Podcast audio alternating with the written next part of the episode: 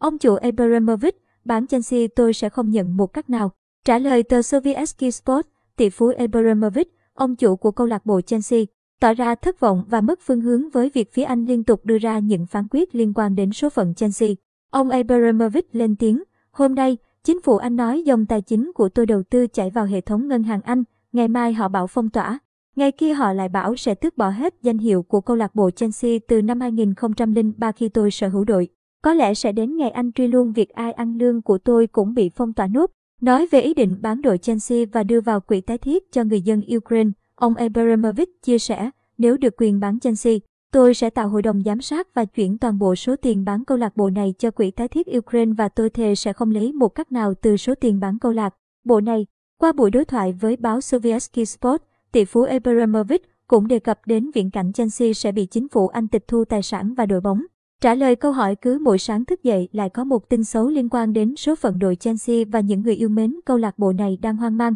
Tỷ phú Nga gốc Do Thái Abramovich cho biết vấn đề ông đang ra sức và quan tâm nhất là bằng mọi cách sẽ không để câu lạc bộ Chelsea chừng lại trong bất kỳ hoàn cảnh nào, và ông vẫn đang chờ chính phủ Anh đưa ra quyết định cuối cùng rồi sẽ có những quyết định hướng đến quyền lợi tốt nhất cho câu lạc bộ Chelsea. Chứ tiền bạc hay việc sở hữu đội này với ông giờ không còn quan trọng nữa.